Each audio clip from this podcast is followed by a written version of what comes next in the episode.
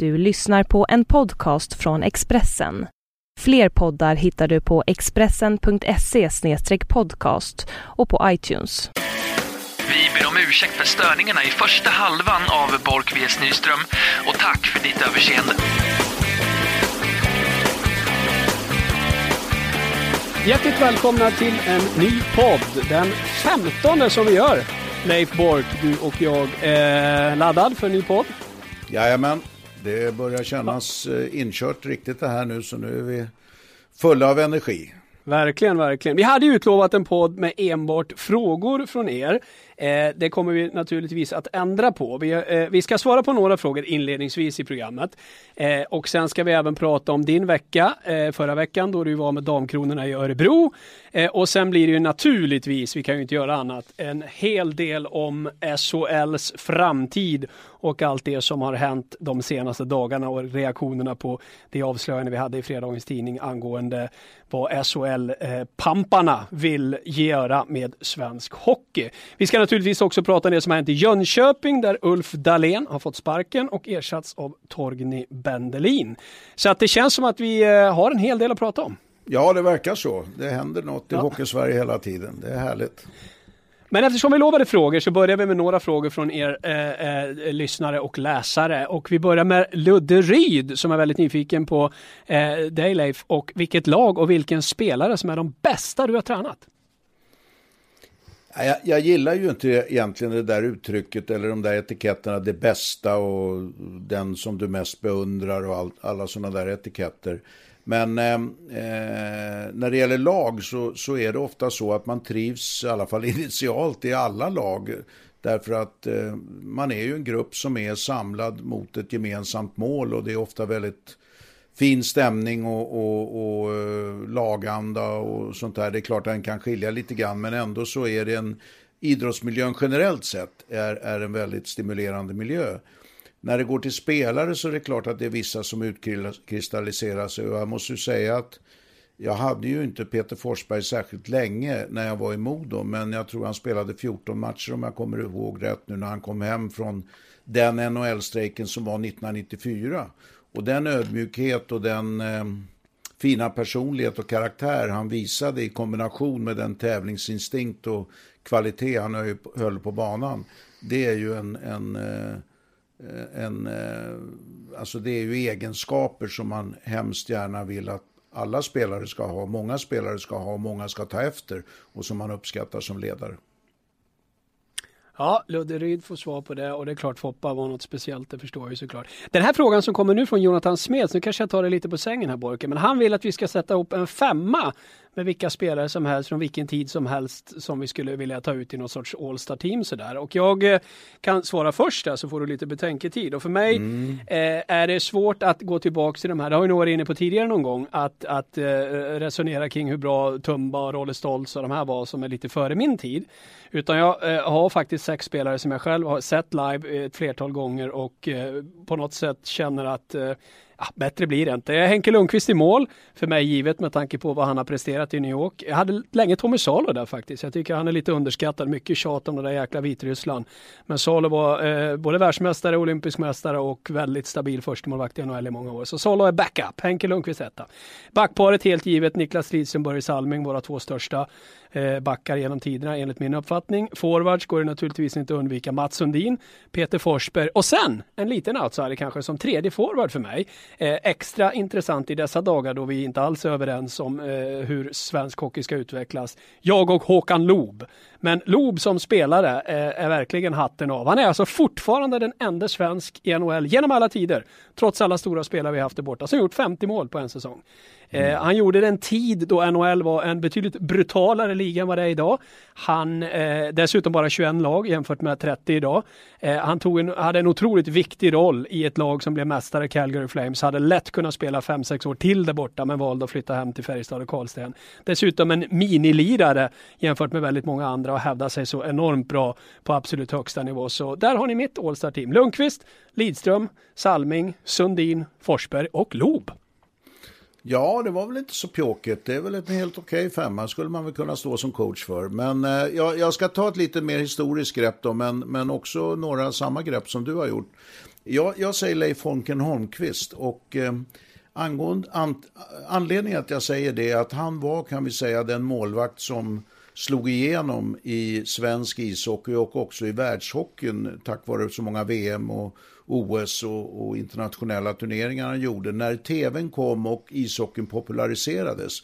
Och han var en synnerligen bra målvakt och en synnerligen stor tävlingsmänniska och är fortfarande en fantastiskt fin och ödmjuk person och fortfarande aktiv kring ishockey. Nu är han ju över 70 år gammal.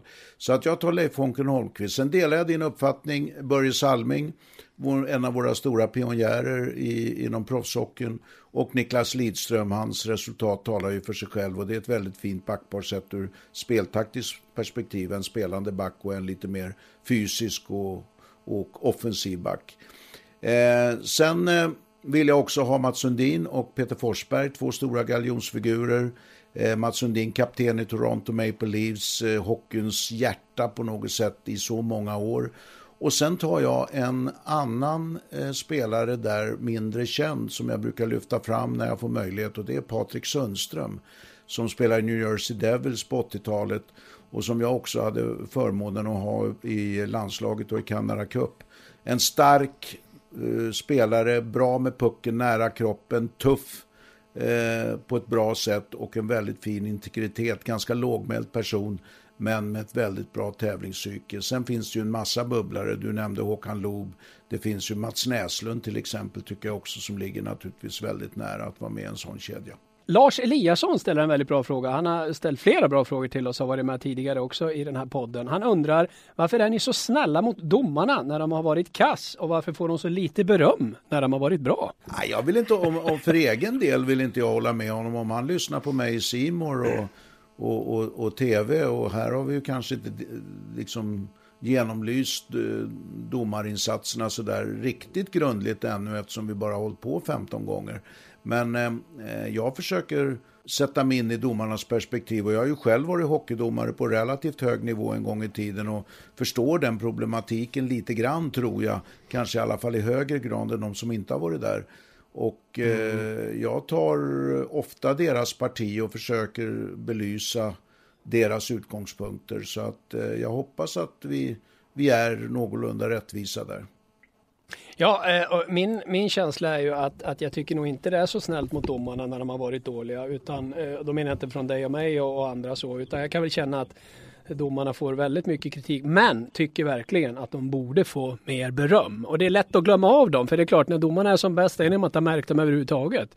Och när man då ska analysera en match och prata om en match så pratar man ju ofta om det som har stuckit ut och det man har märkt. Och jag kan nog tycka att vi kanske alla till mans såväl experter och tyckare som vanliga supportrar ibland efter en match när vi konstaterar att de där domarna, de tänkte man inte på överhuvudtaget att faktiskt då konstatera att de har gjort ett jäkla bra jobb. Eh, Hampus Lindqvist undrar lite grann om eh, betydelsen och effekten av ett svagt Hockey-Stockholm. Vi lämnar den frågan tills vidare eh, mm. eftersom vi kommer nog komma in på det lite när vi pratar SHL och framtid. Och så ska jag också säga till er alla nu att eh, även om ni förstås är nyfikna på våra tankar kring SHL och Dalen och, och, så, att vi kommer fortsätta svara på frågor. Vi har ju förstått att det är väldigt uppskattat och vi tycker själva det är fantastiskt roligt. Vi får jättemånga spännande frågor. Så att nästa podd, vår sextonde podd, den kommer på självaste julafton.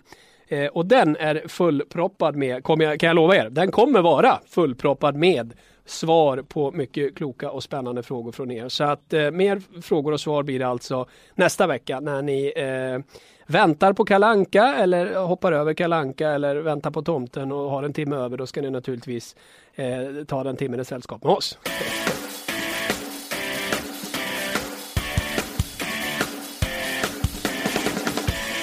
Den som inte har så mycket att se fram emot vad gäller hockeymässigt och matcher och så som helt plötsligt sitter arbetslös är alltså då Ulf Dahlén i Jönköping. HV71 valde under söndagen att eh, eh, sparka Dahlén och ersätta honom med Torgny Bendelin.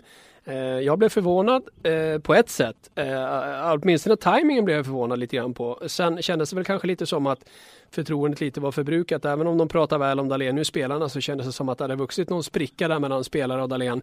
Eh, jag vet inte. Det är, vad säger du om det här? Ut med Dahlén och in med Bendelin. Kommer HV bli bättre av det? Ja, de kan väl knappast bli sämre i alla fall resultatmässigt för de har haft väldigt svårt att, att få resultaten med sig. Eh, men jag håller med dig, jag blev också lite grann överraskad. Eh, för det är en ganska stort ingrepp eh, i en väldigt etablerad klubb med mot, en får man väl säga mot i det här fallet, en väldigt etablerad hockeypersonlighet och hockeytränare att ta det här greppet.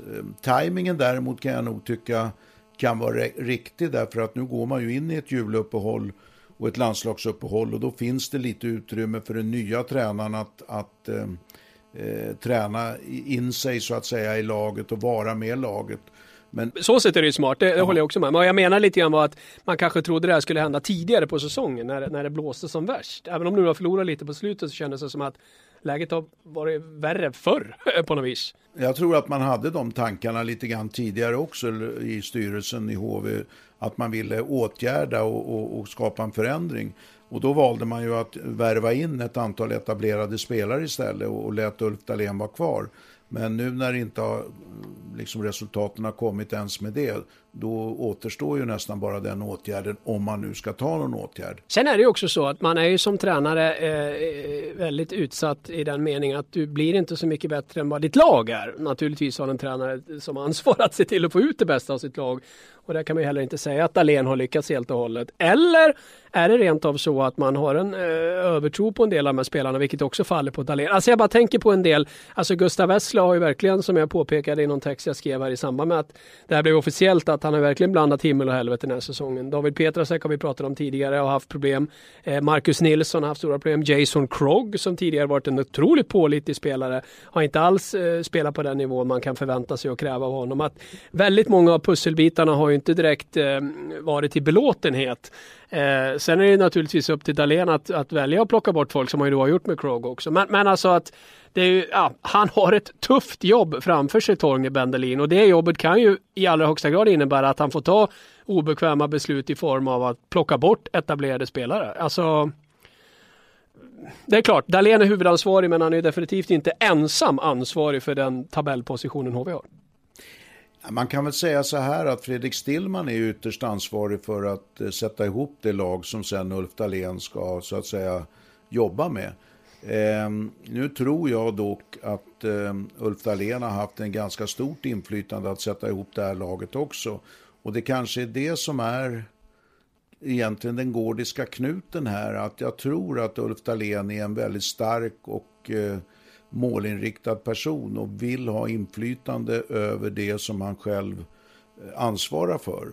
Och då tror jag han har haft ett ganska stort inflytande över Stillmans eh, eh, lagbygge och han har också tagit sig en väldigt stor, inom citationstecken, makt över laget.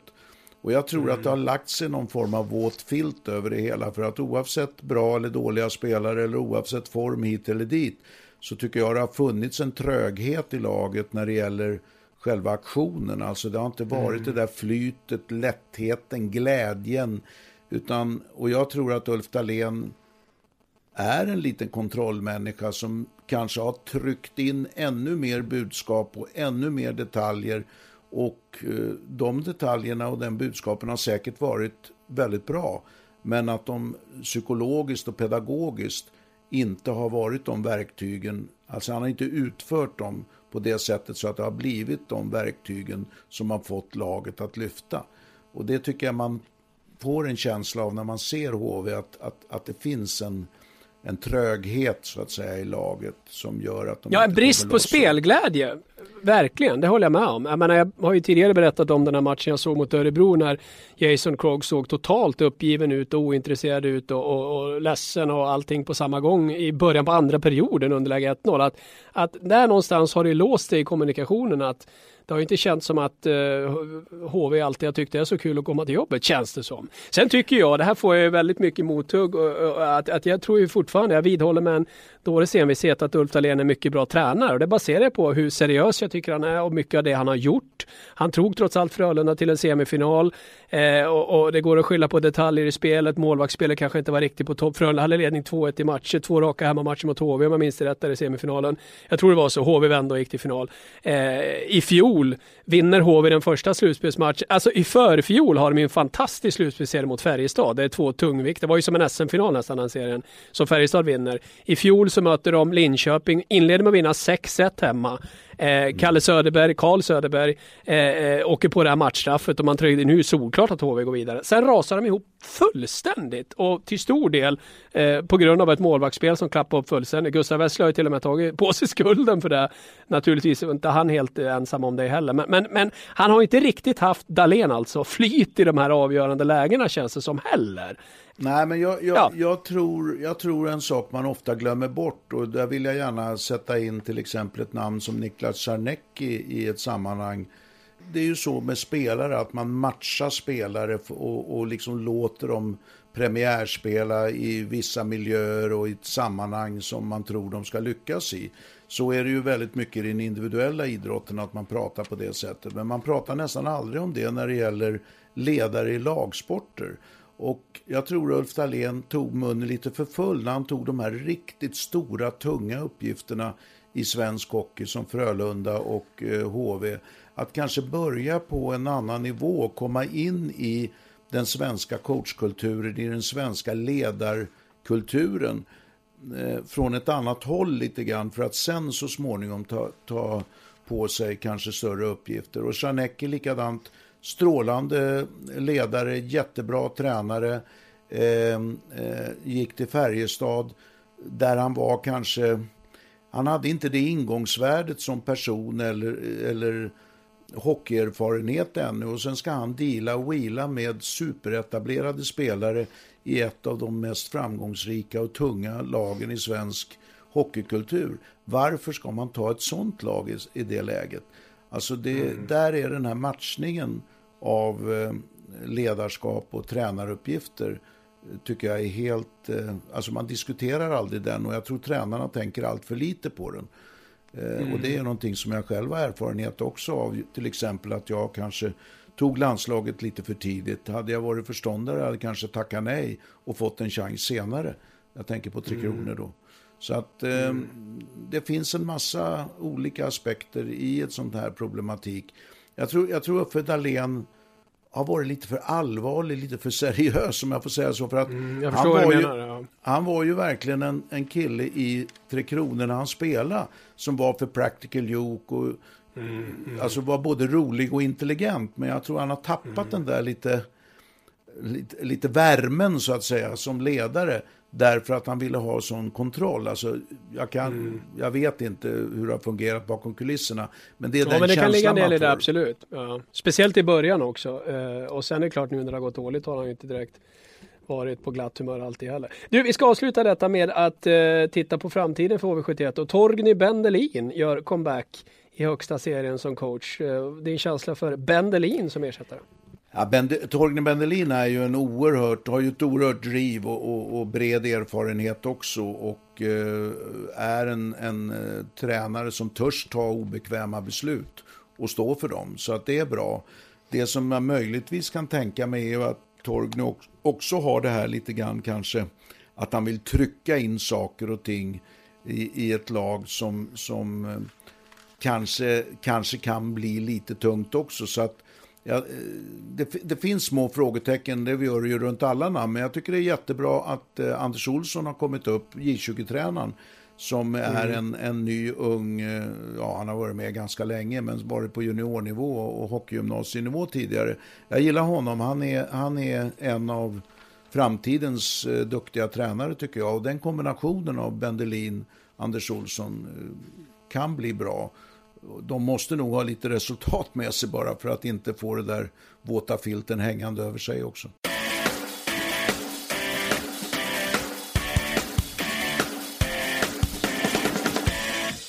Okej, det var det. Nu har vi inlett programmet och nu tänker vi ägna fortsättningen åt SHL och SHLs framtid och ingen har ju undgått det som Sportexpressen avslöjade i fredags, nämligen det hemliga dokument som SHL har sammanställt hur man vill förändra eh, högsta serien, hur man vill eh, förändra svensk hockey i grunden kan man väl lugnt säga. Eh, bland förslagen man har eller bland det man vill göra är ju att slopa kvalserien. Man vill införa lönetak och lönegolv. Man vill införa nya krav på SHL-klubbarna, en ny ekonomisk modell, ett nytt disciplinärt system med bland annat ett så kallat war room som man har i NHL. Och det mest kontroversiella naturligtvis att man ska införa vad man kallar för wildcards. Alltså att lag kan flyttas upp i högsta serien inte enbart på sportsliga grunder. Eh, detta har ju naturligtvis fått väldigt många att reagera kraftigt. Eh, jag har faktiskt inte sedan jag började på Expressen varit med om något liknande vad gäller reaktioner ifrån läsare eh, på, på detta och eh, vi märkte ju också på arenorna, allsvenska arenor såväl som SHL-arenor där eh, klackar har växelsjungit normalt klackar som inte är bästa vänner eftersom man är på olika lag plötsligt har varit väldigt överens om att det SHL-pamparna planerar är något som inte går hem hos majoriteten av fansen. Det är väl ganska uppenbart. Jag har ju skrivit en rad krönikor om detta. Du har varit fokuserad på damkronorna och inte varit inblandad i debatten så mycket. Så jag tänkte faktiskt inleda med att ge dig ordet Leif. Eh, du får helt enkelt eh, berätta dina spontana reaktioner på detta och vad det är som du har reagerat på mest i detta avslöjande. Ja, alltså i alla, i alla resonemang med olika parter så har man ju lite olika utsiktspunkter när man eh, ser på problemen. Och det tror jag man ska ha respekt för. Alltså elitser eller SHL-lagen ser det på ett sätt, eh, ägarna och, eh, och styrelserna och, och ledarna där. Media ser det på ett sätt, supportrarna på ett annat sätt och eh, lagen som finns under i serierna på ytterligare något sätt. Så att eh, om, om vi börjar ha det med oss in i diskussionen. Någonting som sen tycker jag är viktigt är att, som, som för mig har varit viktigt och, och, min erfarenhet är det att eh, vi, vi ska ju värna, alltså vi ska ju vara, vi ska inte vara historielösa utan vi ska värna om traditionen utan att låsa oss vid den och, och inte bli eh, tillräckligt flexibla. Men den svenska eller idrottstraditionen är ju eh, folkrörelsetradition, en solidarisk eh, tradition mot alla lag, att man ska ha möjligheter. Det finns ju inskrivet i RF stadgar saker som att all, idrott åt alla och så vidare. Eh, eh, folkrörelsetraditionen som är uppbyggd i Sverige är vi unik om i världen. Det är få nationer som har den traditionen och Nordamerika har den ju definitivt inte. Och därför menar jag att det här med wildcards då, om vi, ser, om vi, om vi har den bakgrunden klar för oss, det här med wildcards som baserar sig på ekonomi, det är ju alltså att gå emot den här folkrörelsetraditionen, historiska traditionen hur svensk idrott och svensk ishockey har fungerat all, i alla tider, helt uppåt väggarna. Det anser jag vara helt fel.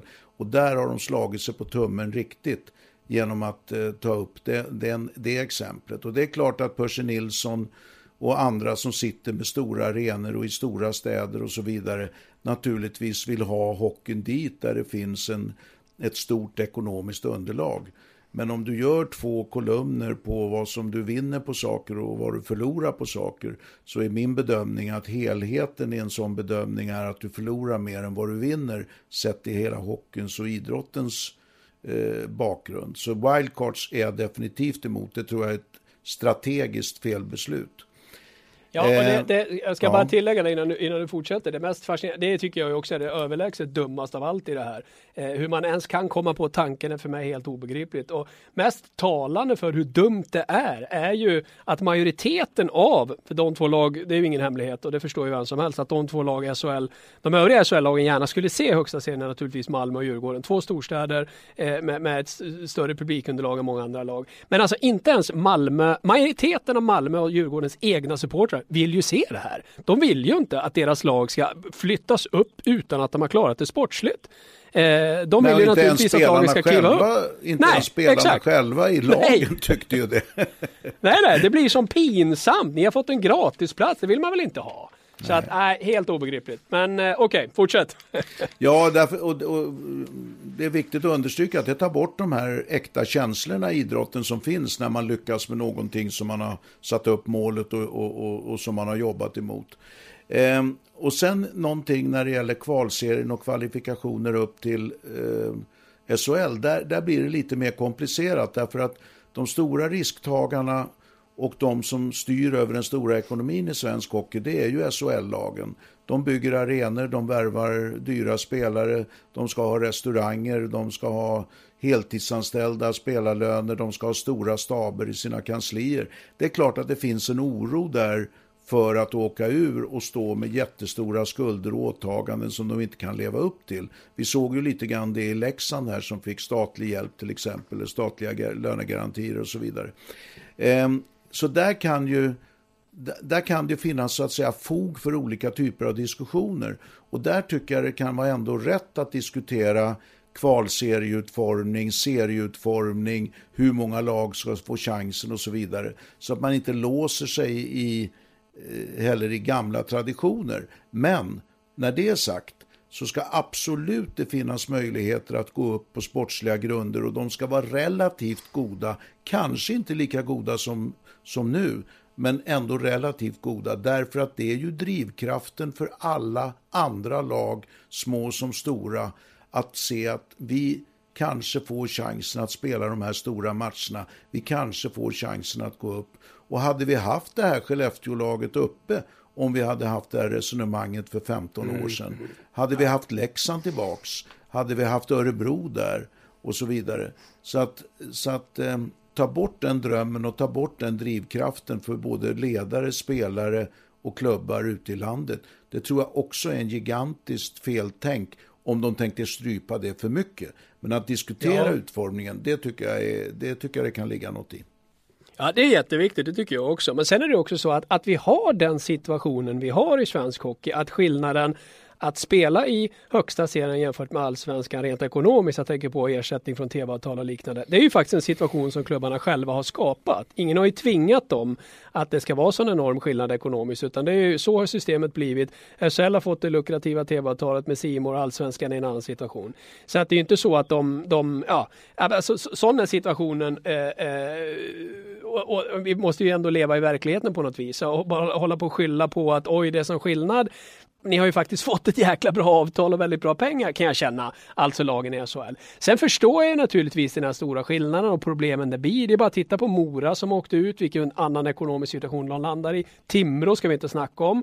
Det är inte ens Kent Norberg som är sportchef kan jobba heltid längre. Alltså det är en enormt stor skillnad. Men det som oroar mig mest, det är ju att, att Alltså om man gör det, en del, det har jag märkt någonstans också att en del tror att, att, att de vill stänga ligan. Men å andra sidan, jag, jag det på några reaktioner som jag har fått och jag vet inte om det verkligen är så många som tror det för jag tror de flesta har läst det här ganska noga. Det handlar alltså inte om att stänga ligan men vad man gör är att man gör det så otroligt mycket svårare om man följer det här exemplet. Mm. Dels kan bara ett lag gå upp nerifrån.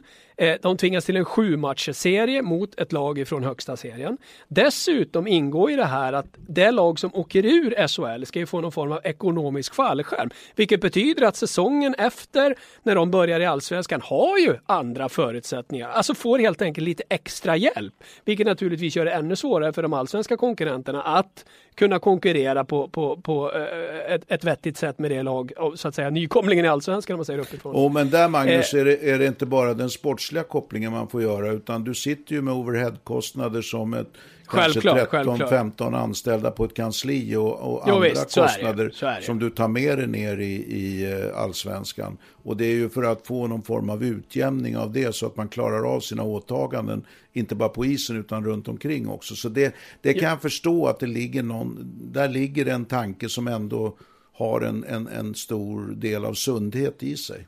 Jo, å, på, å ena sidan visst, jag håller absolut med. Det är klart att jag inte önskar att någon människa får sparken. Men samtidigt är ju det här också vad idrott handlar om.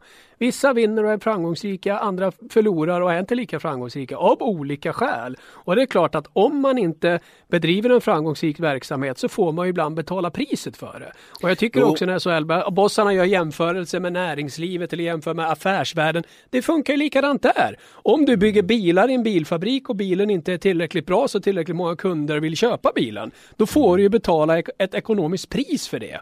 Eh, och, och, och jag menar att, att inte trycka och, och förstå att det naturligtvis i viss mån blir samma här. Det blir det ju.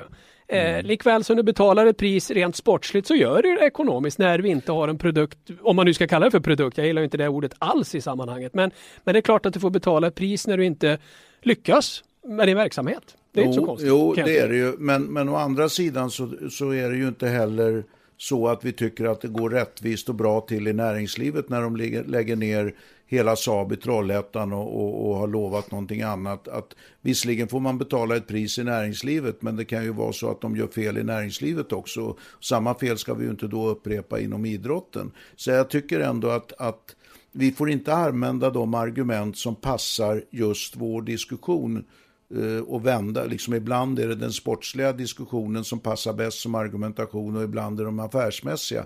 Utan vi får på något sätt ändå se en helhet. Och det, jag tycker Absolut, men det här också att blir lite svårt. Det kan ligga någonting att, i, ja. i, i det här att man får chans att avyttra på ett vettigt sätt om man skulle åka ur. Ja, för det blir ju en otrolig skillnad, så är det ju också. Eh, men sen det som kanske bekymrar mig mest i, i, i hur, vilka, alltså om det här förslaget skulle genomföras så som SHL-bossarna vill, så blir det ju en, en ännu striktare uppdelning kan jag känna lite grann på, på, på SHL och de förutsättningar de lagen har och på allsvenskan och de förutsättningar de lagen har. Alltså det är ju otvivelaktigt så att det blir tuffare att gå upp, tuffare för lagen underifrån. Och det tror jag ju lite grann inte lite grann, det tror jag mycket, slår undan benen för klubbarna under. Alltså klubbarna som är fundamentet för svensk hockey överhuvudtaget. Att idag vet jag att jättemånga allsvenska klubbar eh, sliter stenhårt för att kunna finansiera sin ungdomsverksamhet. Alltså de här lagen i allsvenskan kostar ju pengar, man måste bedriva A-lagsverksamhet, få det att fungera, ha konkurrenskraftiga lag, betala alla resor och arenor och allt vad det innebär. Och dessutom ha råd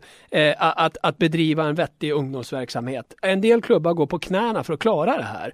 Eh, och jag tror att gör man det ännu tuffare att gå upp, gör man en ännu mera uppdelad värld mellan den fina familjen i SHL och resten, så kommer det att drabba ungdomsverksamheten i väldigt många klubbar på lägre nivå. Och det kommer ju också slå på SHL som plötsligt inte får de talangerna. Herregud, var kommer alla spelare från i SHL? Jo, väldigt många kommer från småklubbar. Eh, och det känns som att det här förslaget, så man lite glömmer av det. Man glömmer av vart, vart allting börjar. Man glömmer av den grunden vi måste vara så rädda om. Är det inte så? Jo, jag delar den uppfattningen därför att det förslag som de har med det här lilla, lilla hålet då som du ska igenom, det är ju egentligen ett, alltså de, de, de vet ju i SHL att det är ett otroligt motstånd mot att stänga ligan. Så därför är ju det här på något sätt en konstruktion där de indirekt stänger ligan fast på ett mycket mer sympatiskt sätt. Alltså de förklär det, de, de förpackar det på ett annat sätt så att, så att vi ska kunna svälja det. Men jag håller helt med dig att det borde vara mycket större utrymme för flera lag än vad det här förslaget motsvarar när det gäller upp och nedflyttning. Sen tycker jag då att, att eh, det kan finnas en, en, en, idé med att de får hjälp lite grann ekonomiskt, de som åker ur och har haft stora insatser i sin organisation. Sen är det helt rätt som du säger att, att vi måste värna om vår ungdomsverksamhet. Och jag tycker att oavsett hur egentligen den här konstruktionen blir eh, med serieomläggningar och annat och den diskussionen så är det så att vi måste börja lägga pengarna på rätt saker. Alltså vi betalar alldeles, klubbarna betalar alldeles för stora pengar för mediokra utländska spelare som har svårt att få jobb på andra, i andra ligor och kommer hit till Sverige med eh, eh referenser från AHL eller från eh, andra ligor som, som är lite halvdana men som inte alls passar in Eh, Eh, i, i så att säga den svenska hockeyn som är till många stycken väldigt bra och väldigt svår att platsa i. Där måste vi mer satsa pengar på juniorlag, på lag underifrån som vi på ett, alltså att vi satsar mer pengar på fler spelare och på unga spelare som växer upp i vår egen idrottsmiljö, vår egen organisation och sen använder oss av dem. Och därför är det ju så roligt att se just Skellefteå som är det, det, det klassiska exemplet på att ha lyckats med det just det här vi säger. Med Luleå i viss mån som har värvat mycket från, från allsvenskan och, och, lägre serier och som har lyckats bra med det. Med Frölunda som nu tar ett nytt avstamp, låt vara att de suger upp de absolut största talangerna i hela Sverige så att det är inte så underligt att de spelarna fungerar bra. Men, men det är ju där HV och Färjestad och Eh, kanske Djurgården också i viss mån behöll de gamla stutarna för länge, eh, har missat. Eh, och sen när de väl är inne i den situationen, ja då törs de inte ta det steget för att då ramlar de ur och då gör de de här värvningarna nu som framförallt HV har gjort. Och trots det så går det inte bra. Eh, så att eh, det finns lite sådana här strategiska beslut var du ska lägga pengarna där vi kan bättra mm. oss betydligt tycker jag.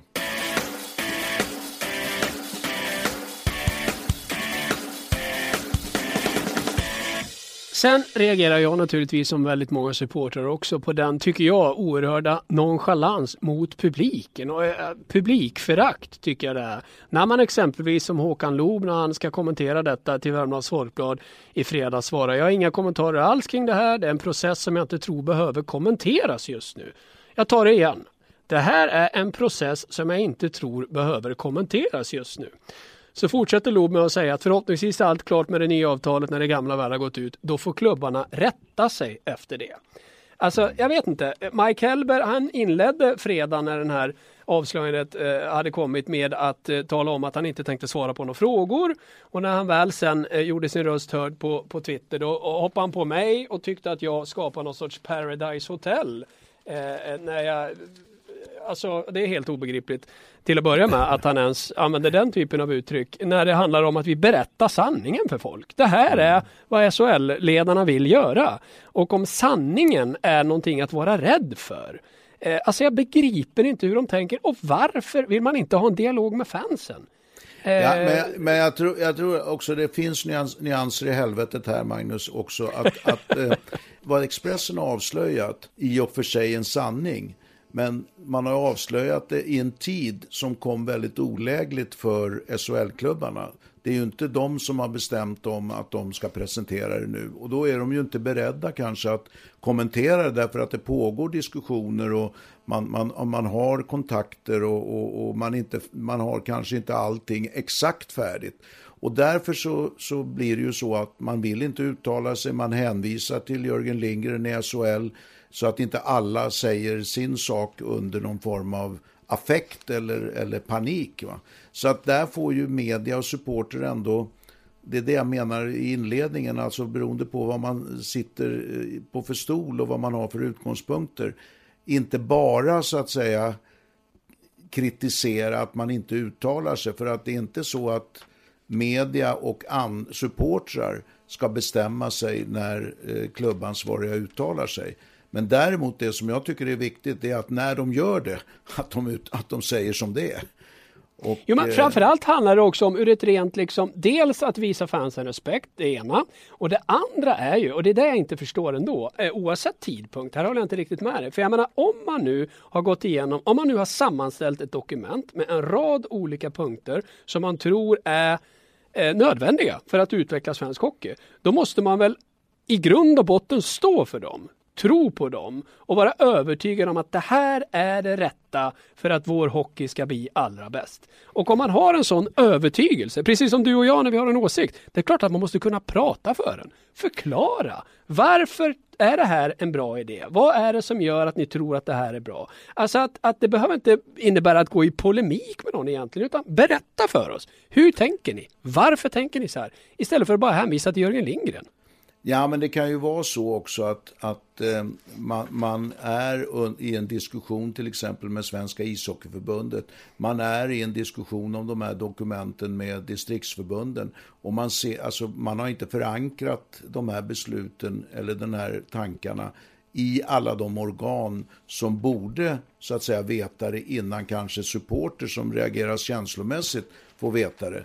Däremot tycker jag att ordvalet som både kanske Mike Helber eller verktyget som Mike Helber eh, du refererar till och ordvalet som du refererar till Inge Håkan Loob det är inte särskilt eh, smart. Utan där bör man ju när det väl, om det nu är så att det här är ute eller det kommer ut och man, man står inför den här, eh, det här avslöjandet i en tid som man inte egentligen ville att det skulle avslöjas, ändå vara mer ödmjuk i sina kommentarer och visa mer förstående för, för, förståelse för supportrar och media och, och, och allmänt idrottsintresserade. Ja, det är uppenbarligen så att de är i behov av någon klok medierådgivare. Det har de inte. För jag menar, i, i, eh, skulle jag, alltså, i det här läget när det är ute så skulle det naturligtvis vara smartast från deras håll att faktiskt i lugn och ro sätta sig och förklara det här. Jag har ju eh, gått ut med en öppen inbjudan till samtliga klubbdirektörer att komma till vårt tv-program Studio Hockey där de får prata till punkt och, och förklara det här. Jag tror verkligen att fansen vill höra det. De vill veta vad är det som ligger bakom att ni har de här tankarna. Varför är det här bra? Hur tänker ni på svensk hockey? Vad är visionerna ni har? Eh, att helt enkelt vara lite mer ödmjuka, lite mindre vi vet bäst attityd som i de här gubbarna, och det är bara gubbar, visar upp. Eh, skulle de tjäna på? Eh, eh, för jag menar i grund och botten så brinner väl de för den här sporten lika mycket som du och jag och alla supportrar. Men just nu så känns det som att de ordentligt har målat in sig till hörn och, och, och, jag menar, inte stå för det de vill. Det är det värsta av allt tycker jag. De står Nej, men, ju inte men, för det de vill. Men, men Magnus, om, om, om det är så att de inte har pratat klart med Christer Englund i Svenska Hockeyförbundet, om de inte har pratat klart med distriktsförbunden så kanske de inte vill sätta sig i en studio bara för att tillfredsställa supportrarna först. De, skulle, Nej, men alltså, de, de har ju pratat klart skulle, med varandra.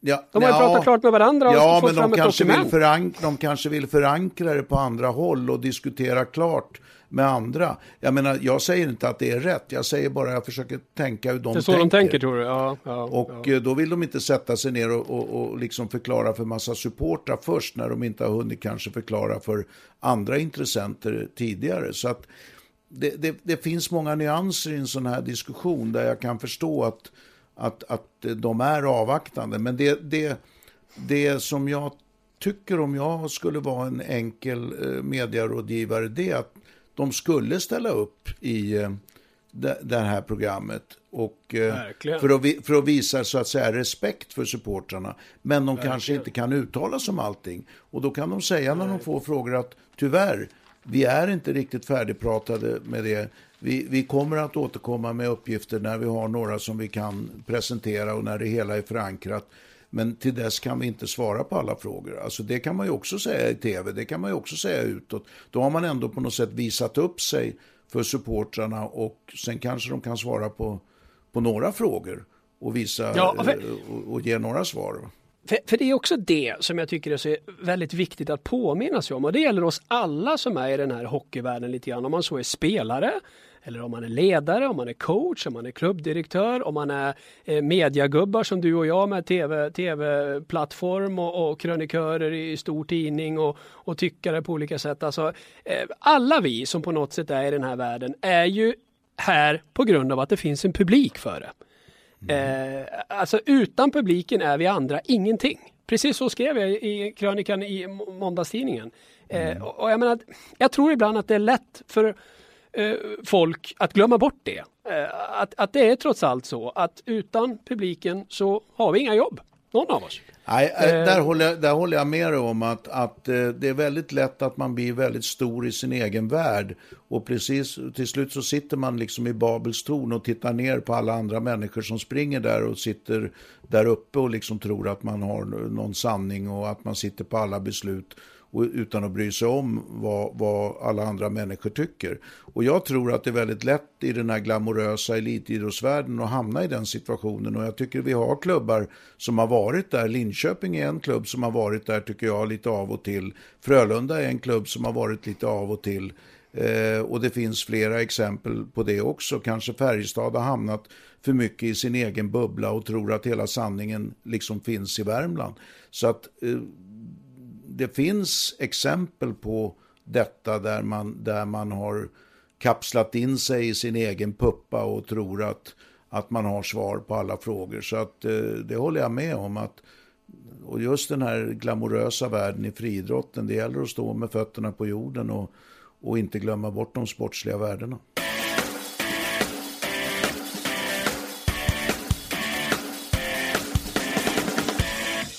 Vill vi att svensk hockey ska se ut då? Vad, vad, vad tror du är det absolut bästa? Om nu eh, du har det här förslaget å ena sidan och du har reaktionerna från publiken å andra sidan. Och vad tror du vore det absolut viktigaste och bästa att göra med SHL för att vi får den bästa möjliga utvecklingen av hockeyn i Sverige? Alltså det här vi ser mellan SHL och, och i viss mån då Svenska Hockeyförbundet när det gäller att administrera elithockeyn det är ju någonting som har legat i pipelinen under 20-25 år. Så att det här blossar upp och kommer så att säga till ett, en, någon form av, av, av strid. Det, det tror jag att eh, många har väntat på och många har förstått.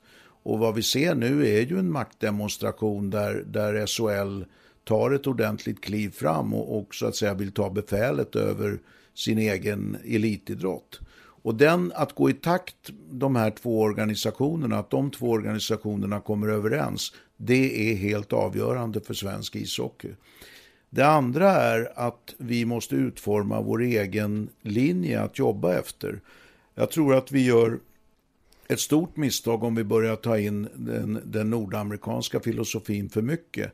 Därför att vi har inte det samhället och inte den kulturen i Sverige där vi kan implementera den, den, eh, den kult, nordamerikanska kulturen för mycket. Utan vi måste Framförallt gå... inte ekonomi för att göra det va? Nej, inte det heller. Utan vi måste göra det på vårt sätt och vi måste fundera över ungefär som jag funderar och vi funderar ledar, ledarna på damkronorna nu där alla säger att Kanada och USA är omöjliga att slå. Vi måste fundera över vad är det vi kan göra som de inte gör. Vi kan ju inte mm. göra samma saker som dem. vi kanske måste göra vissa saker likadant, men vi måste också göra saker som de inte gör. Vad är det? Och när vi har analyserat det, då måste vi starta och göra det. Och så skulle jag vilja också säga när det gäller svensk ishockey. Vi har väldigt många bra sidor. Eh, vad är det vi ska göra som våra eh, motståndare inte gör och hur ska vi bygga vidare på vår tradition? Det tror jag är en en, en filosofisk, pedagogisk och historisk fråga eh, som vi måste stå på när vi tittar in i framtiden. Eh, jag tror ju att vad man måste ha som någon sorts första utgångspunkt som jag tror är väldigt, väldigt viktigt. Det är ju att det som engagerar fans mest är ju matcher som verkligen betyder något. Mm. Eh, eh det finns en anledning att även riktiga hardcore hockeysupportrar pratar om transportsträcka ibland. Eh, jag tror inte det är rätt väg att gå som man gjorde den här säsongen där plötsligt tio lag går till slutspel och två hamnar i kvalserien. Att det är väldigt lätt att som supporter känna oj oj oj nu är det en match igen och sen är det match på tisdag och torsdag och lördag och alltså på något sätt i större utsträckning skapa sträckdramatik. Eh, det är det som är så fascinerande med kvalserien och anledningen att så många går igång på den är att varenda match är ju livsviktig där. Det är mm. därför slutspelet är säsongens höjdpunkt, att de matcherna verkligen, verkligen betyder något. Mm. Eh, att det finns en dramatik, att det finns liksom någonting väldigt häftigt i varje match. Eh, och att göra det liksom ännu lättare att gå till slutspel, ännu svårare att gå upp och jag vet inte om de till och med tänker att det ska spelas ännu fler matcher. Det tror jag absolut inte är rätt väg att gå. Eh, utan man måste som åskådare ha en känsla av att det, det, det, det, finns en spänning och en dramatik i varje match. Och det är här det blir så livsfarligt att det inspireras för mycket av NHL, precis som du är inne på. Därför att det är en helt annan värld, en helt annan dynamik där borta, en helt annan verksamhet. Publik och en helt eh, annan publik ja, också. Det är också, det är också. Och, och sen är det ju så, jag menar jag drog någon parallell till någon när jag pratade om det här att om, om svensk speedway plötsligt skulle säga nej men nu stänger vi högsta serien. Inget lag kan åka ur, inget lag kan gå upp. Eh, och det låter ju vrickat när man gör den typen av åtgärd. Men om svensk speedway skulle göra det så gör de ju det och har fortfarande alla världens bästa förare i, i högsta serien. De bästa finns där. Mm. NHL är ju likadant, att där är ju majoriteten av världens bästa spelare. Eh, då får du liksom en, då blir matcherna Alltså då är inte sträckstriden alltid den stora de upplevelsen. De blir sevärda och attraktiva en... på ett annat Exakt. plan. Ja. Mm. Precis, precis. Och grejen är ju den att hur mycket man än stramar åt i Sverige eh, eh med att kunna åka upp och ner så kommer ju svensk hockey aldrig få en så bra ekonomi att man på fullt allvar kan liksom lönekonkurrera med de största stjärnorna i Nordamerika och i KHL. Det kommer ju aldrig gå. Dit kommer vi aldrig nå. Sverige är en för liten marknad för det. Mm. Eh, Eh, och jag menar, om det inte vore så, om vi hade massa oljebaroner och andra som helt plötsligt kunde pytsa in hur mycket pengar som helst, alla KHL. Visst, det vore en annan sak, men vi har ju inte det. Mm. Eh, vilket betyder att, att, det är högst marginellt hur mycket bättre nivå på spelare det blir eh, eh, om, man gör de här förändringarna. Så att där någonstans känns det som att de har gått bort sig lite, SHL-gubbarna här, där de tror att med mera restriktioner så får vi per automatik väldigt många fler bra spelare. Jag tror inte vi får det. Eh, jag önskar att det vore så. Eh, men, men, men att, att, tro att vi ska kunna konkurrera med, med de enorma löner som finns i NHL och KHL i, i, i lilla Sverige, nej, tyvärr alltså. Vi måste hitta andra sätt att vinna spelare över till oss och vinna fansen än att tro att vi ska kunna konkurrera på det sättet. Mm. Ja, jag tycker den analysen är klockren. Jag håller helt med dig om det. Att eh, eh, vi måste få matcher som är spännande att gå och titta på. Vi måste få matcher som gäller något och vi har inte de spelare och vi har inte den publiken. Vi har inte den storleken på vare sig landet eller, eller serien. Så att eh, jag tror absolut att vi måste ha våra streck och vi måste ha matcher som, som hela tiden gäller någonting som triggar åskådarna att gå dit. Eh, jag tycker i och för sig att det här försöket med Eh, playoff-lag som ska spela en, en, första omgång innan de kvalificerar sig till kvartsfinaler och semifinaler.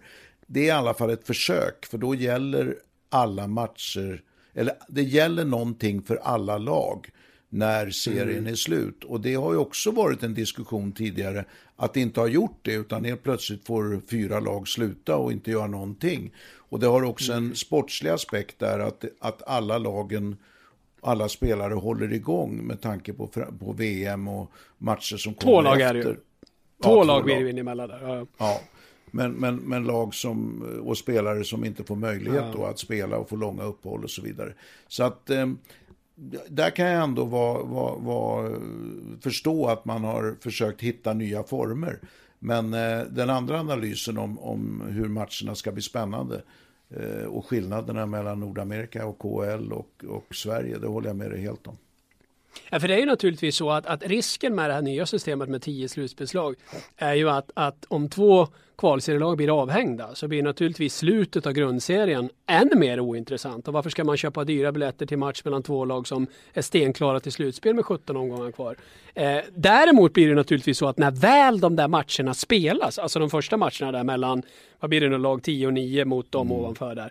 Det, klart att de matcherna blir ju fantastiska säkert. Eh, när det väl dundrar igång så kommer det bli väldigt sevärt. Men man tar ju en stor risk med vad, vad, vad, hur, hur häftig matcherna innan där kommer kännas. Men där eh, kanske det är så också att man måste ta det onda med det goda lite grann. Man kanske inte kan få lika stor spänning och, och dynamik i, i, alla matcher oavsett hur seriekonstruktionen ser ut. Så att eh, eh, där har man ju placeringar och vem som får hemma och bortalag och, och, och, lite sådana aspekter. Även om det är ytterst marginella spänningseffekter så, så, så, så har de ju med det. Men, men det, det kanske ändå är så att, att olika matcher har olika spänning och det får vi liksom leva med lite grann också oavsett seriesystem och serieupplägg. Och sen har ju du och jag pratat tidigare om de här tankarna med eh, olika Europaplaner och det här Champions League som ska spelas så småningom. Och jag hoppas verkligen att de som ligger bakom det här har rätt. Att det här kommer bli något som, som publiken vill ha. Jag menar, jag vill verkligen den här sportens allra bästa och det finns inget bättre än när hockeyn går bra och det är mycket folk på läktarna och spännande roliga matcher. Eh, men, men där finns ju också en oro för hur mycket publiken vill ha det här. Eh, och lika som du och jag pratade om tidigare här att, att det vore en annan sak med Champions League om de fick KHL med på tåget och man plötsligt fick en sån riktig kanonmatch mitt under grundserien när Skellefteå på besök av Sankt Petersburg med Kowalczyk och Mårtensson. Vilken match! Fantastiskt mm. att mm. flyga upp till Skellefteå och se den matchen. Mm. Eh, man är inte lika entusiastisk att flyga upp dit när Icebergen Berlin kommer på besök. Men, eh, Ja, Nej, att, men, eh, men ja. Eh, där, där, tror jag det finns ett pedagogiskt problem också faktiskt. Att vi, vi måste lära våra fans och även vi i media oss mer om de här utländska lagen. Ja, om så, så är det också. Vi, ska Möta dem. Så är det. vi måste liksom det. Eh, slå på trumman för de bra spelare och profilerade spelare, även om det inte Verkligen. är världsspelare.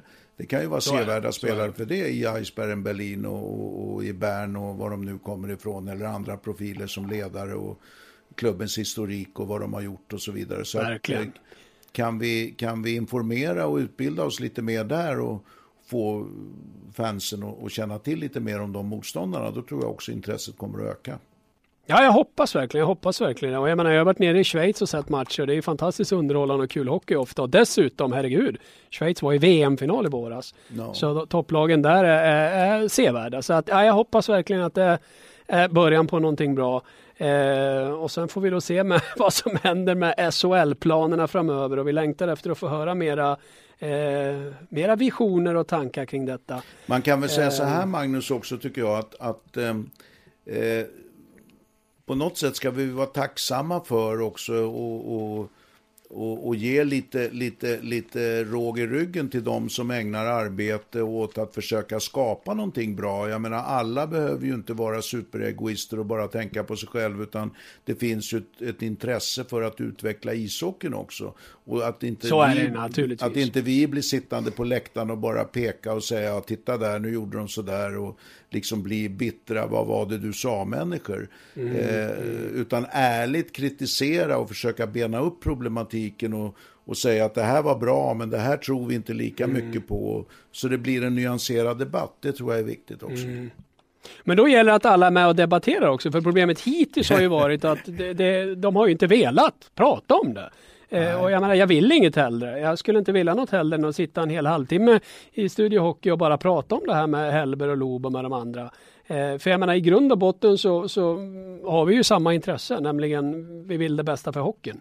Eh, hoppas jag, är det gemensamma eh, intresset. Eh, det, det måste jag ju ändå tro att det är. Eh, så att, att ja, jag hoppas verkligen att, att eh, alla inblandade eh, är öppna för att lyssna på varandra. Verkligen lyssna på varandra för att tillsammans komma fram till det som är bäst för svensk hockey. För det är trots allt det som är det viktigaste. Det är ju världens bästa sport. Ja, världens svåraste sport också. Så den är verkligen någonting att titta på. Ja, och något vi ska vara rädda om. Och se Ja. till att det blir så bra som möjligt. Jag tycker nästan vi kan avrunda där eh, och eh, jag ska återigen då påminna om att ni ska definitivt lyssna på nästa podd. Då kommer vi att svara på en rad frågor eh, eh, och vi kommer även att eh, prata lite om hockey i juletider. För nästa podd kommer nämligen ut på självaste julafton. Kalanka har ni sett så många gånger så att jag tycker att ni kan välja vår podd istället. Eller hur? bra förslag. Ja, det tycker jag var Ja. en bra motivering. Absolut, absolut. Eh, tack säger vi för den här gången. Ja, det gör vi. Tack ska ni ha.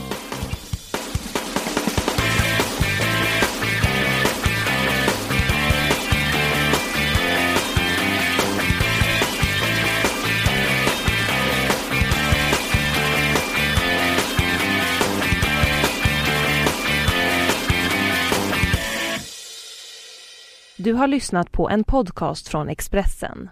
Ansvarig utgivare är Thomas Mattsson. Fler poddar hittar du på expressen.se podcast och på iTunes.